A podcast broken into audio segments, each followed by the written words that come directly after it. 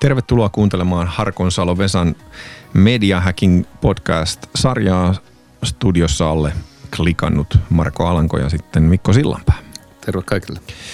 Tänään tässä jaksossa käsittelemme ansaittua mediaa, joka on varmasti mielenkiintoinen osa-alue niin kuin terminään ja niin edelleen. Ja Mikko tuossa tuolissa jo palaa innosta kertoa, että mistä on kysymys ansaitussa mediassa. Joo.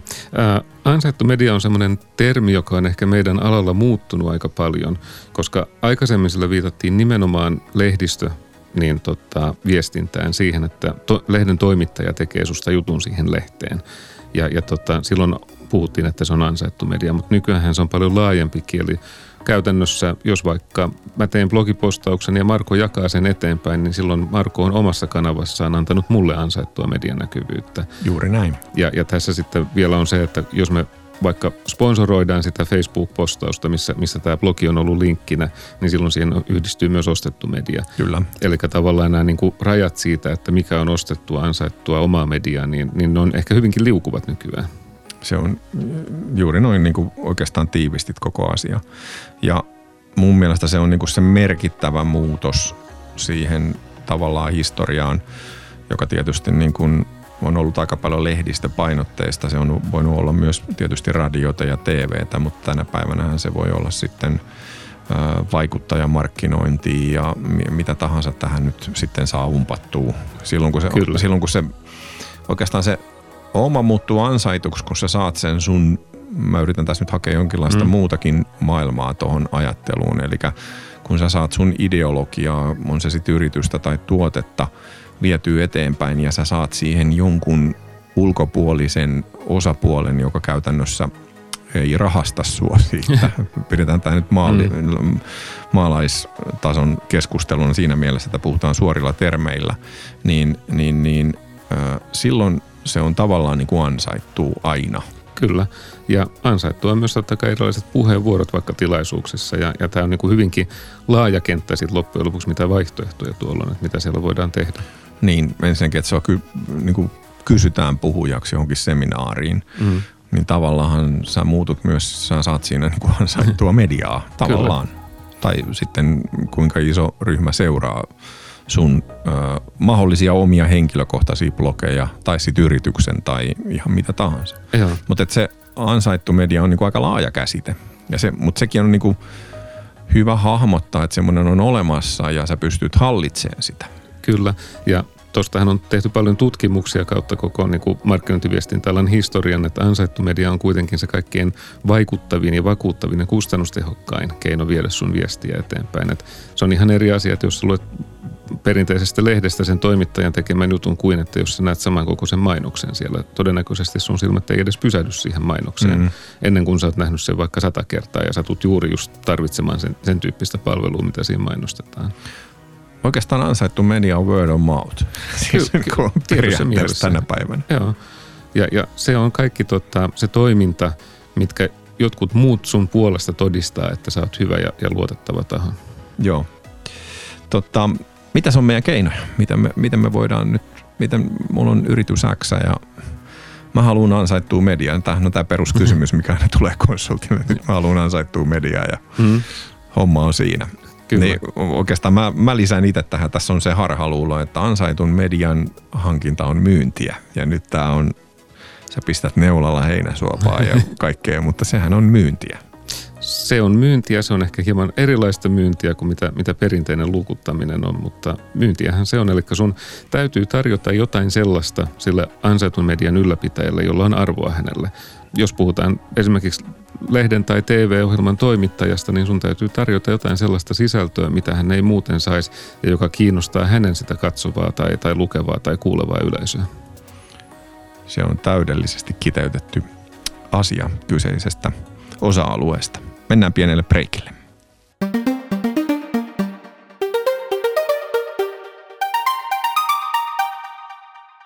Tervetuloa kuuntelemaan Harkonsalo Vesan Media Hacking podcastia ja parasta aikaa keskustelemme aiheesta ansaittu media.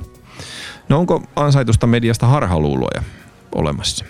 Jos on, niin mit, mitä sun mielestä on harhaluuloja kentällä? Harhaluuloja varmaan on, on paljonkin monenlaisia. Mä nostaisin ehkä tässä nyt esiin semmoisen yhden, mihin törmää tosi usein. Eli tota, kuulee tämmöisen väitteen, että ei meillä ole mitään, joka kiinnostaisi niitä lehtiä tai eri muodossa, että ei meillä ole mitään, mikä kiinnostaisi ketään blokkaria, joka haluaisi kirjoittaa meidän tuotteista tai niin edespäin.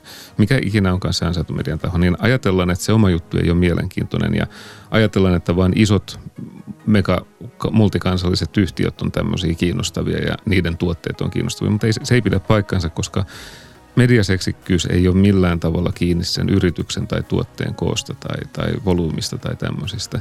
Itse asiassa se on jopa päinvastoin. Asiantuntijuus on aina pop silloin, kun puhutaan ansaitusta mediasta. Öö, minkälaisia, niin kuin sä näet, että minkälaisia haasteita meillä on ansaitun median kanssa?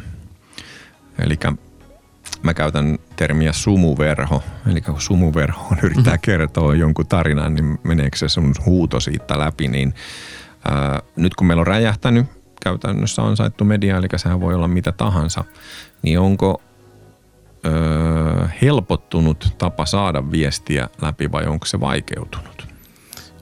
Sekä että se on helpottunut ja se on vaikeutunut, eli kun sulla on enempi kanavia, niin joo, totta kai sulla on luonnollisesti silloin helpompi saada asioita läpi jossain kanavassa. Mutta se ehkä mikä siinä on haasteena on se, että se on myös pirstaloitunut tuo kenttä, eli sun täytyy tehdä enempi työtä sen eteen, että sä saat saman määrän sitä yleisöä tavoitettua sen ansaitun median kautta.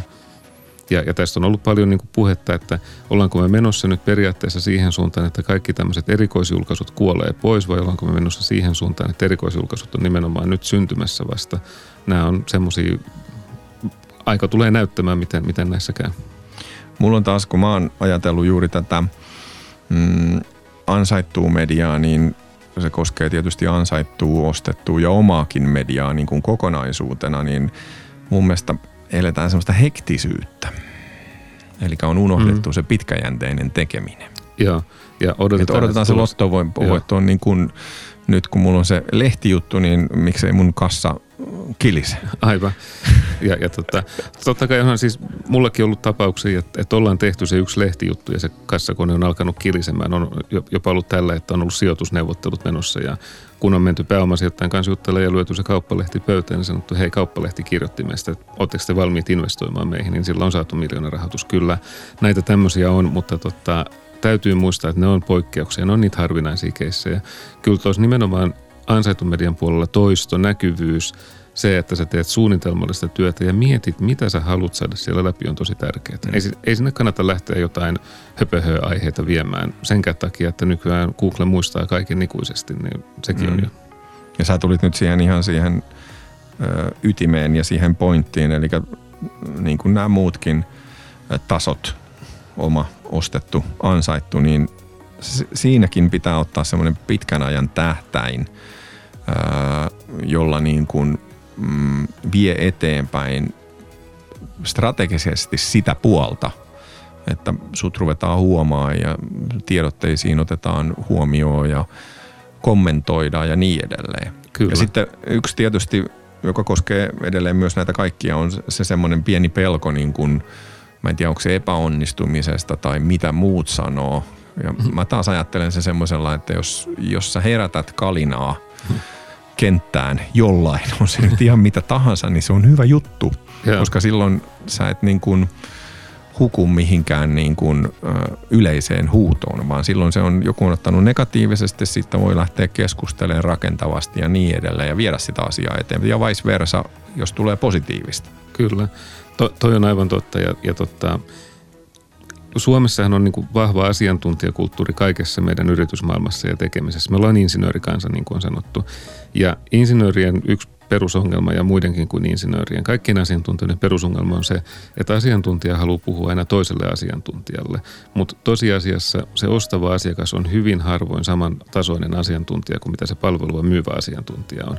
Ja tämä johtaa semmoiseen harhaan, että sun täytyy nokitella ja tehdä kaikkea, että sun täytyy todistaa jotenkin, että sä oot erehtymätön ja tiedät kaiken. Se ei ole suinkaan näin, vaan se mitä sun pitää tehdä silloin, kun sä oot omassa ostetussa ansaitusmediassa esillä, on kertoa, mitä hyötyä siitä on sun asiakkaalle. Mitä, mitä se toinen saa tästä jutusta irti, eikä suinkaan se, että miten hyvä sä itse oot siinä asiassa.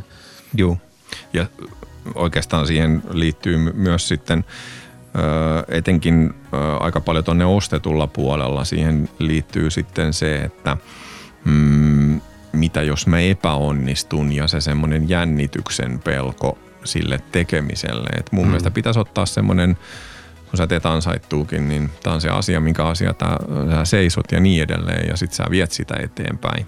Mutta sitten, sitten mä mietin vielä niin mun ajatus tässä, kun menee tätä, niin sit siinä niin kun, mainitsit tuon insinööri kanssa, joka heti innostaa täällä päässä ihan mielettömästi sitä keskustelua. Eli meillähän on vähän haasteena se, että me halutaan kertoa heti ne kaikki nippelitiedot ja kaikki Kyllä. nämä. Ja silloin kun sä tota, haluat nyt siinä kohinassa herättää sitä ensinnäkin huomioon sun palveluun tai tuotteeseen tai muuta, niin hyvin harvoin kukaan lähtee niin kuin hyppäämään siihen kelkkaan jollain teknisellä yksityiskohdalla, vaan se herätys on oma prosessinsa sen ison prosessin sisällä ja siitä hypätään sitten sinne Kyllä. eteenpäin. Ja sitten jos me päästään siihen asiantuntijakeskusteluun, niin siinä sitten käydään näitä yksityiskohtia, te- yksityiskohtia läpi. Mm. läpi.